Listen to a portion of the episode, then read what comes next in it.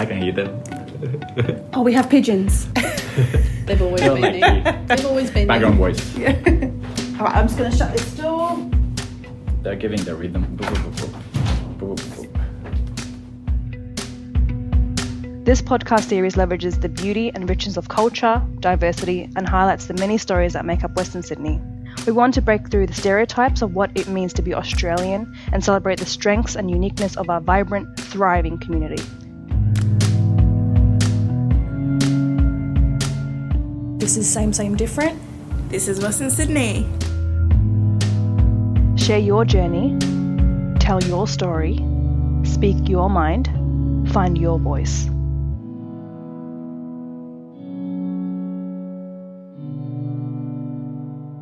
Hey Lucy, how are you? Good, thanks. How are you today? I'm great. Thank you so much for share your story with us. Thank you for um, allowing me the opportunity. It's uh, our pleasure. I really don't know how to and where to start the story, but it's your story. I'll just leave it up to you to take us through the journey. So my connection started within the Western Sydney suburbs. So my father was a migrant who came to Sydney in 1956. He was actually here on his own because his wife, so my mother's visa was put on hold for unknown reasons. So they were actually married together for six months. The husband comes to a new country, they're apart for four years. So, and then after four years, you know, finding out different scenarios and so forth, mum was able to join dad. And dad had actually purchased at this time. He, my dad, is a hard-working Italian background European man Okay. who just kept started off living with his pet with his sisters with his siblings and then moved on from one job to another as a blue collar worker labourer until he found a work that was going to fulfill his dreams and be able to sustain life in Australia for his family. That's great. So I'm actually born in Australia. So mum and dad came here. So I have an older brother and very much aware of the Italian culture and the hardships of migrants coming over to another country, having their nationalities, bringing their customs over. hmm But then being faced with no support, because back in the 50s and 60s there was no support as there is nowadays. And like people say, different nationalities too, like a lot of the Europeans didn't come with all the casework that and support that is available these days. Yeah. But it's also, you know, you turn around and say, well, we learn from those mistakes and to help society and community in settling into another country. Yeah, as we speak of the difficulty that migrants have used to have, but still even now, because I'm a refugee myself. I came from Afghanistan and uh, I came almost two years ago, and I do understand the difficulties that uh, people go through, especially the language. They didn't have access to learning the language. So they would only learn key words. Yeah, So you'd have a lot of Europeans going out, door knocking on places saying job, Mm-hmm. job, and all they knew was yes or no. And if someone someone diverted around from that and said, "Come back tomorrow," they'd be going job, yes, no. So they didn't know the language. So that's that shows you like the barriers where they did, and there was no transport. So they kept trying to earn a bit of money to have, you know, it was back in shillings and so forth. So they would be riding a bicycle. So my mm-hmm. father, so I'm not sure if you're knowing the area, so Elizabeth Drive has got that steep hill, be up and down that with a bicycle, say going from Green Valley area to Moorebank on a daily basis. And that's what they had to do because there was no transport, no car, they couldn't afford a car. So it mm-hmm. was all by bike or foot. when I came here, actually my friend gave it to me a bicycle, and that's my thing. Going into the train with the bicycle, and then has had to use the bicycle to the to the my to my destination that I was supposed to go. And uh, when I started here, uh, my study, I went to normal schools. They didn't accept me because I was over eighteen. Fortunately, we had the other school, which is a senior college, and uh, I went there. They accepted me, and that's really good. I just wanted to study high school and then go to uni. So there are enough supports here now. The first year was difficult for because of the language, and the second year, which is year twelve, I'm doing now. I'm finishing it. It got a bit more comfortable and easier. which is really great to see and acknowledge where society has come today, too, because you have people coming out. People don't realise what is involved going from one country to another, where you don't know culturals, um, activities, languages, money, language. You know, you don't know anything about the new culture that you're about to step into. So, even as an example, even through the health system, so like when my mum was pregnant, if husband wasn't allowed in the room with you, they were given a buzzer. So she was in labour, but they would just take the buzzer off her. Mm-hmm. So there was no support in that. My mum actually gave birth to a, my brother, and then they tried to put a baby female onto her to breastfeed. And but she couldn't advocate. So if you can sort of just see as a barrier for parents, even mothers coming out into the countries and that too, where they know they've had a baby boy and they've tried to give her a baby girl. But then on the other hand, too, is once they got through their hurdles and so forth, too, once dad was able to get himself enough to put a deposit down, he actually bought land around Green Valley area. You know, started off with one room and built on, and as they do, you know, would have had an outside toilet, laundry, and so forth. And but the house just kept building on as he went along. As you said, you bo- you were born here, and uh, were you born in the western suburbs? I was actually born in Camperdown Hospital due to, as I just said, the battles and barriers that mum had within the local hospital. Mm-hmm. So my parents actually decided, no, we're going into another hospital who where we hopefully don't face those barriers. But that was only for birth. But other, otherwise, grew up within this area. So I grew up around the Liverpool area. Yeah. Went started off school at Liverpool Public School kindergarten, so from Liverpool Public School to Mount Pritchard Public School too. So I was within the public system within that schooling, which was also hard too, having parents who couldn't speak the language, there's no support and not knowing a language when you do start school because you don't your parents are only speaking to you in their language. Mm-hmm. Going through those school years too was hard. Where you've got European parents who are very overprotective, so, in my whole entire school life, I did not go to one school excursion. I've actually lived my excursion days through my kids now. so, I never, I never had the opportunity of going to a school excursion because parents just wouldn't allow it because of their cultural backgrounds and that too. Um, so once the language has come through and all that too, so I actually through the schooling years became at an early age advocate and interpreter for my parents. which is really good. Like uh, sometimes, even uh, today, I see some uh, some of my uh, friends. They their parents don't speak the English, but their kids is there like everything the guider. Wherever they go, the kids they speak for them, and the because it's difficult for the parents to learn a new language, and for whatever reason, but it's difficult for them. But the kids they learn it so fast. And then you have still, even though with that, so you've got the migrants too, where they are just consi- consistently going to areas or shops where they know there's someone there that will speak their language, yeah, which yeah. doesn't help. So we used to try and push them to, you know, introducing to friends that were of a different nationality. So then it would help with both. So we had German friends as an example. So they had to communicate in English. Mm-hmm. Yeah, You exactly. know, so that's how they picked up their language skills. Yeah, yeah, and it's uh, it's not only about the language. It's uh, it builds up their network also. Yeah, you make friends and you make network. So, what's your connection with the Western Sydney? How do you see Western Sydney? Like, uh, It's place of birth, my origin. Um, my husband's same Italian background, but born in Australia. But he's been within the Liverpool Fairfield area all his life too. So, therefore, you know, settling, even as a married person now, and with my kids, we've settled, stayed in our area.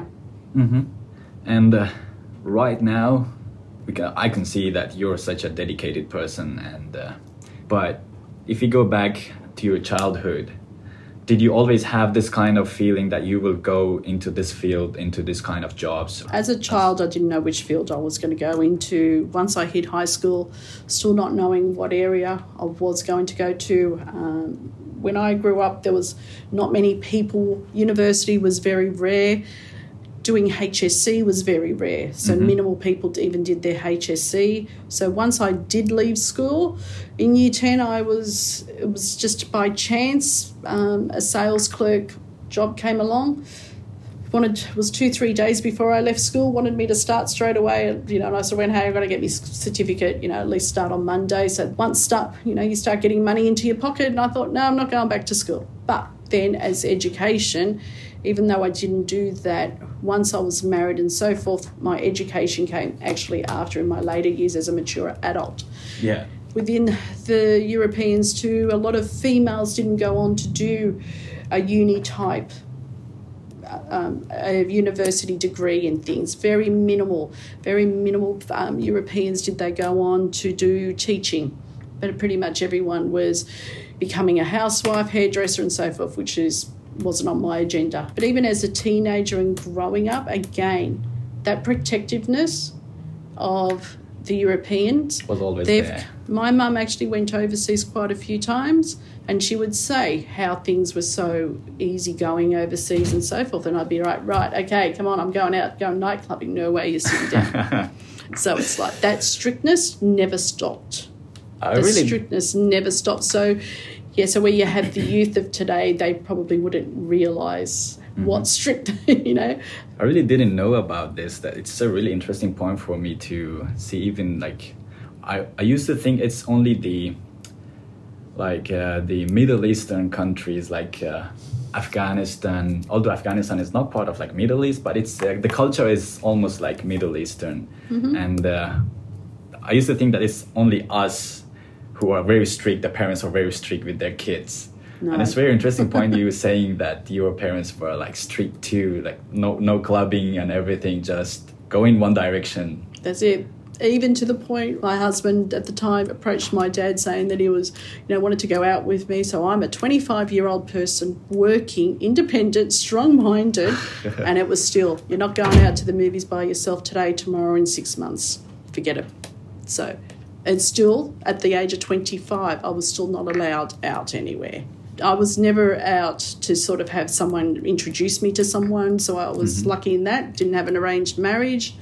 I actually met my husband overseas with my mum. So mum, I went actually back to Italy when at the age of 23 to see where I grew up and so forth. So get some heritage to see where my roots were and all that stuff too. So then we did a tour around Europe. I was actually with my mother and my husband was actually with his father doing the same sort of thing, just getting to know the country. And then we became friends, came back to Australia. Coincidentally, we lived six kilometres away and looked at the same travel agent and that's it. so met in Rome, fell in love. Yeah. So your as you say that your husband is also from uh, Italian background, right? that's right. Yeah. And uh, was he born here or in Italy? Yes, born here. Ah, Okay, which makes it easy for you because he speaks English like Yes, very well. yes. Yeah, because it's a difficult because if you don't speak the same language. But even though he was Italian, you still have your barriers in your in that marriage too, in the cultures, because it's like my family were from, say, around Sicily, south part of Italy, whereas his mm-hmm. family were up in north, around Torino in Italy. So completely different. You've still got barriers within your own culture. As our podcast is all about same, same, different. To me, as I interpret it, different cultures are like different flowers, and we all live in a flower garden, and different cultures have different colors, different smells. It's so beautiful to have different uh, people in here and uh, see their cultures. Yeah. So beautiful. Let's go to your time at the MRC. As you said, you used to work here. How did you start and how long did you work here? And uh, tell us about the time that, So what your experience of working here. So I worked with the Migrant Resource Centre from knowing some of the managers that were here at the time. So I also used to work in I worked in community services for a while. Working at prior to MRC was also another community organisation where we used to do a lot of networking between the organisations. So knowing different managers, so I knew staff from MRC at the time too. Um, so I actually started working where I'd sort of brought the career down a bit too within the children's services, more more along the lines of an administration role, and then also started working with the CEO at the time, who asked me if I would um, join the CCP program, and then once my heart and passion was still in working with people with a disability, and I'll go through the disability section in this moment, Mm-hmm. and that was the reason why leaving MRC. I remember at the time the CEO was like, okay, three reasons what you like, three reasons, reasons why you're leaving, and it was don't have a disability section, don't have a disability section, don't have a disability section. So Yeah, that was the reason why leaving at the time. There was no other reasoning. And I had started working within the NDIS field at that stage. From that, I'm now actually an NDIS accredited provider providing disability supports. And uh, what made you really go into this field? I actually have a son born with a disability, an unknown syndrome, so I call it Alex syndrome because we don't know what he does have. There is it's an intellectual disability. So he has turned my whole life around. He has actually been the person responsible for putting me into community services because prior to that I was actually uh, life insurance, working within the insurance industry as having a child with a disability, there was no services available at the time, no supports available. So I have an older son as well. So my older son could play soccer. Well, why couldn't the younger son play soccer? There were no teams around. So I was actually within the area. I actually, and I have been doing it now for about 14 years, set up the first inaugural program within the Liverpool Fairfield area Oh. of having soccer for children with a disability, with a special needs. And that's still going to this day. And that's with the SNAP. So SNAP stands for Special Needs Ability Program Providers. So I'm the co-founder of that with another person. That was developed into bringing in inclusion with multicultural and disability and all different diversities because diver- disability diversity in that as well. There's also within multicultural there's a lot of different attitudes and stigmas and things around people with a disability where they weren't getting any support by coming into a program where they are actually doing soccer and gross motor skills. We also do gross motor skill programs. They were able to have an opportunity to do something, but not only that, the families then became networks. Okay, so then you also had your networks of your families finding out information, your networks of your families within their own cultures as well. That's so great to hear you that you're so passionate about it. In my opinion, if a person goes uh, through a uh, experience and uh, they see that there is not enough support in that field or in that situation, and uh, you tend to stand out, stand up, and do something about it. So yeah, which is really good that you're trying to help people with, disabi- with disability And that's where you've also got to bring in the same, same, and you're different as well, is Yeah, because yeah. even within, you got to remember too, like I said, um, some nationalities they will shy away from people with a disability. It's not out there, so we're trying to bring in an inclusion, bringing in an awareness with that, even within those cultures. So I've also done groups specific around specific cultures. hmm Did you have any challenges uh, when starting this this job? There's always challenges. Being a mother of a child, you're an advocate, but being a mother of a child with additional needs, special needs, disability, you will advocate to the day you died for, for that person because hmm. you were always there. You also have, whether I know this might be sound selfish, but people do say where you have parents saying that they actually would like to die before their child with a disability. And that's people need to be open and non-judgmental about that and that is so that they know that their, their child going into youth and adulthood has been taken care of because it is an unknown fear of what happens afterwards. Well, yeah, and uh, where do you see this going to? Do you see that will you be working at this uh, field till the rest of your life? Yes, most definitely. It's within communities. It's not just within disability. It's within communities. Mm-hmm. Yeah. Okay. Yeah. So, like I said, so if I go do it a quick timeline, going back from having a parent where didn't even believe in um, education as well too. Mm-hmm. So in my thirties, my dad was like saying, "What are you studying for? Why don't you wait until you're 50? But then once I studied and got different accolades, they were very proud. They didn't. People, so coming from a different background too, they didn't. They grew up where they didn't know how to show emotions. Their way of showing emotions was talking about um, oh, we heard so and so and doing things, and you know, and how good it is by you know what you're doing and and things like that. Or where they're talking to other people to promote to say, oh, you know, my I know that there's a soccer program as an example. Yeah, you know? I totally understand it, and sometimes uh, uh, the parents try to like the old parents used to try to compare their kids with other kids, but not comparing is not good at all your child might be doing something which is not successful right now, but in a few years it will be so successful and you will be proud of them. But just give them some time and support. The parents do always support, and that too. But parents, yes, there's there are jobs now that never existed ten years ago. Um, yeah. I.e., marketing never existed 10 years ago. What was a marketing job? What was a job where you had to have a look at a Facebook? that you only take care of media. That sort of jobs didn't exist. Mm-hmm. So there are jobs now that you know in ten years' time, you could be in a job where that it, you know never existed prior.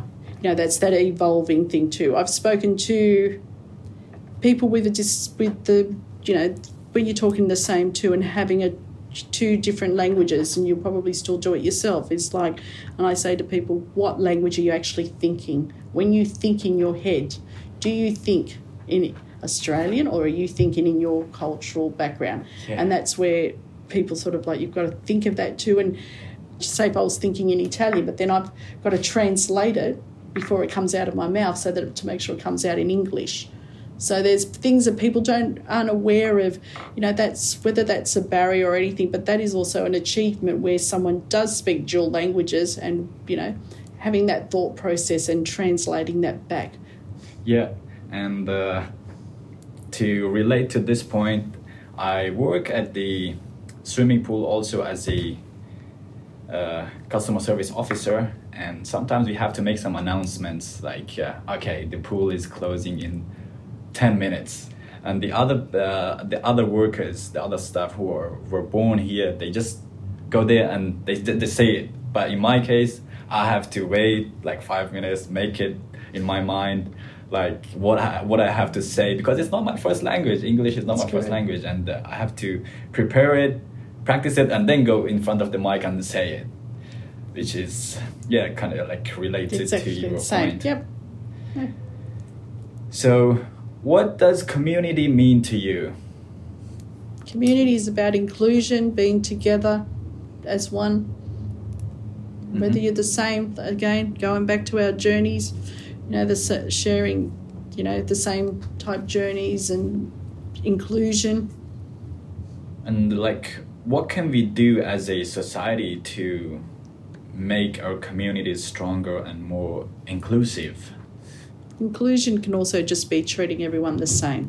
Can also just be treating anyone, whether you're the diversity or the is a disability, or different language, race, whatever religion, whatever it is, it's treating everyone the same and with everyone yeah. with the same dignity and respect.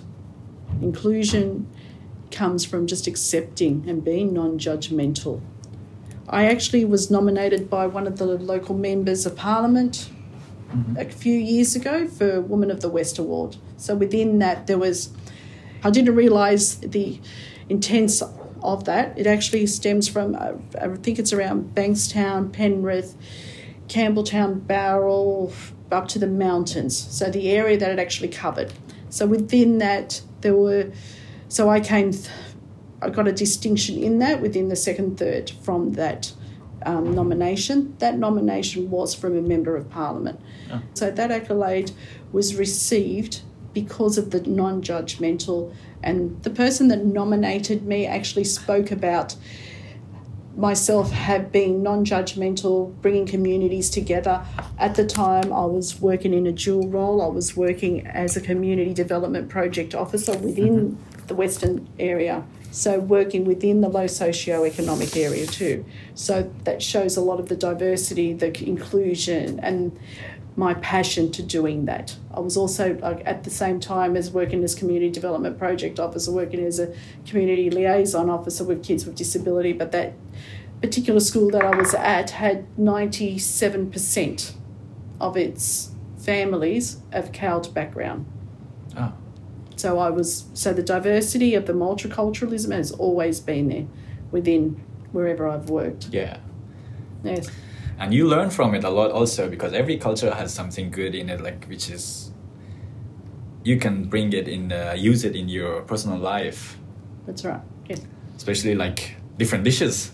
That's that's exactly, and even with the soccer, like we just had a soccer presentation, but at our presentation we call it the multicultural type dishes, and everyone's bringing in there something to do with, you know, what from their cultural in that. You know. Yeah. And speaking of soccer, which is I, I would like to call it football. How did you find your passion in football? It wasn't a matter of me having a passion in it. Uh, it was thrown upon me by my son wanting to play soccer, and like, like I said, no other soccer programs. I couldn't let him play in a mainstream program because they wouldn't accept him. I had to actually develop a gross motor skill program because he couldn't kick a ball till he was about six years old, Yeah. which happened by him kicking a soft foam ball in the lounge room and breaking my win- mirror, window, sorry. but that's how he learnt to kick a ball. So that's how the strengths come. And remember, I've come from a background, European background, where we didn't do sport. My parents taught me how to swim. We went. I went to swimming lessons, and that was it. I never did any soccer or netball or dancing or anything, any after-school activities. That wasn't heard of. so to have a son who is just football sport fanatic for anything, there is no alarm clock on him. He's, this is a person with an intellectual disability who will get up two o'clock in the morning to watch any program, any sports program. He will follow the scores. He knows the schools. So he not only plays soccer, he also plays football. So plays rugby. Very much of a sportsmanship and athletic, which has been great too, because that is also within you know different diversities bringing in your sportsmanship your networking your communication um, you know your friendships so it Yeah. brings in a lot of great um, it brings in a lot of enhancements brings in a lot of qualities out of the kids you know? Yeah, all does, these guys want to do is just dress up in a football uniform just like anyone else and score their goals and so forth. So my son will turn around saying that how undefeated he was and take his shirt off when he scores and constantly, you know, as a result too, it's been through we have a football gala day where there's it's about 300 participants come to play. It's so interesting having all these going on, like your actual job and other things, extracurricular things going on with it. How does it fit in your timetable? Nothing fits in my timetable. I go. To, I'm lucky if I go to bed at three o'clock in the morning. so, so I've had to learn new schools of of, of having my own business. Um, timetables. You've got family. You've got. I've got the added addition of having the person with a disability. You've got the added addition of taking care of elderly parents from a diverse background where they don't. They never took care of their parents because they were overseas. Yeah. So I'm actually, I call myself, the, me and my husband call ourselves the meat in the sandwich because we've got the elderly parents not knowing, you know, how it is to, you know, what it's like to take care of an elderly person. And then I've got, you know, taking care of younger children, but in addition, taking care of a, a son with a disability. So I am that meat in the sandwich. And at the same time, my passion has been to work with people with a disability and in, with diverse communities. I think one of the ones where I can actually quote on to is when I worked at a special needs school. My last day there was just high fiving every child, like 80 children, and I had tears in my eyes, but I never knew until that day that was my passion. I knew where I belonged. the reasoning why I also set myself up now as an organisation in helping people with disability and also within this area is because you've got a lot of CALD community not understanding the disability sector. Um, setting myself up is I'd like to teach people the tools and to be an advocate for them on how to manoeuvre the system.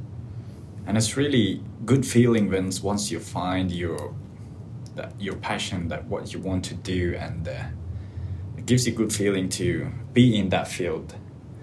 And uh, speaking of the high five with the kids, I would share my experience. I, I sometimes teach the the kids swimming also in the swimming pool because I'm a swimming teacher also. And uh, like around six or five or seven or eight years old kids. And uh, every time they do the skills that I teach them, they do it properly. I would try to do a high five with them to make them like motivated and just make them make the class a bit more interesting. And the feeling that when they high five back, it's so good. Like like gives you such a even motivates you more to be a better teacher and teach them like in a more motivated way and uh, yeah, it's really good. So I'd like to put something to you and poach you. Okay, let's go on. Do your program in learning to do doing swimming for kids with special needs. Yeah, we just and we'll we can work on that. We, we can, can work on that later. We can chat, have a chat about it and uh, yeah, start some some program. That's it. And Snap is willing to put on any program. So yeah, it's like yeah. I say to people and out there, it's like you tell me the program, I'll set it up.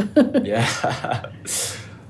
I would just ask uh, ask you about do you have any advice for the for those people who want to explore their passions who want to find their passion and uh, because it's difficult to know what you want to do. And uh, as you have found your way what you want to do and you're already working on it and just give an advice for the rest of us who still don't know what we want to do and still are looking for to explore our passions? Need to, your passion comes from doing something that you enjoy, something that's going to give you fulfillment. Everyone has a passion in different things. My passion was seeing, even though like it, it's not an easy job that I do when I'm advocating to or having to strive to get the best possible outcomes for people, mm-hmm. but it's the satisfaction of knowing that that person now has access to whatever the it can be it could be. So they've got now got access to a wheelchair or my son having now access to be able to play. Seeing the smiles and that too. So everyone has their personal thing of why personal reason of why they're doing a different passion. Speaking of uh, things that you want to find about your passion i'm really passionate about the podcast and everything. Same same different means that different cultures different people coming from different backgrounds. And uh, as I say, that every culture represents a different flower. Cultures represent different colors of flowers, and we all end up in a flower garden, which is so beautiful. And uh, we all should love each other because every flower is lovely and every culture is so lovely. So the same, same, different to me in Australia embraces cultural and diversity cultural and diversity is all everything together. It is talking about inclusion, non judgmental, being accepted regardless of any background that you have, whether it is a disability, whether it is different beliefs. It is we are all here together as one. Wow. Thank you so much, Lucy, for taking the time to come here and uh, appreciate you for coming here and sharing your story with us because from any story we can learn something. And uh, if it motivates someone and can teach someone so why not do it? And thank you so much once again. Thank you very much for giving me the time. Thank you. Appreciate it. It's our pleasure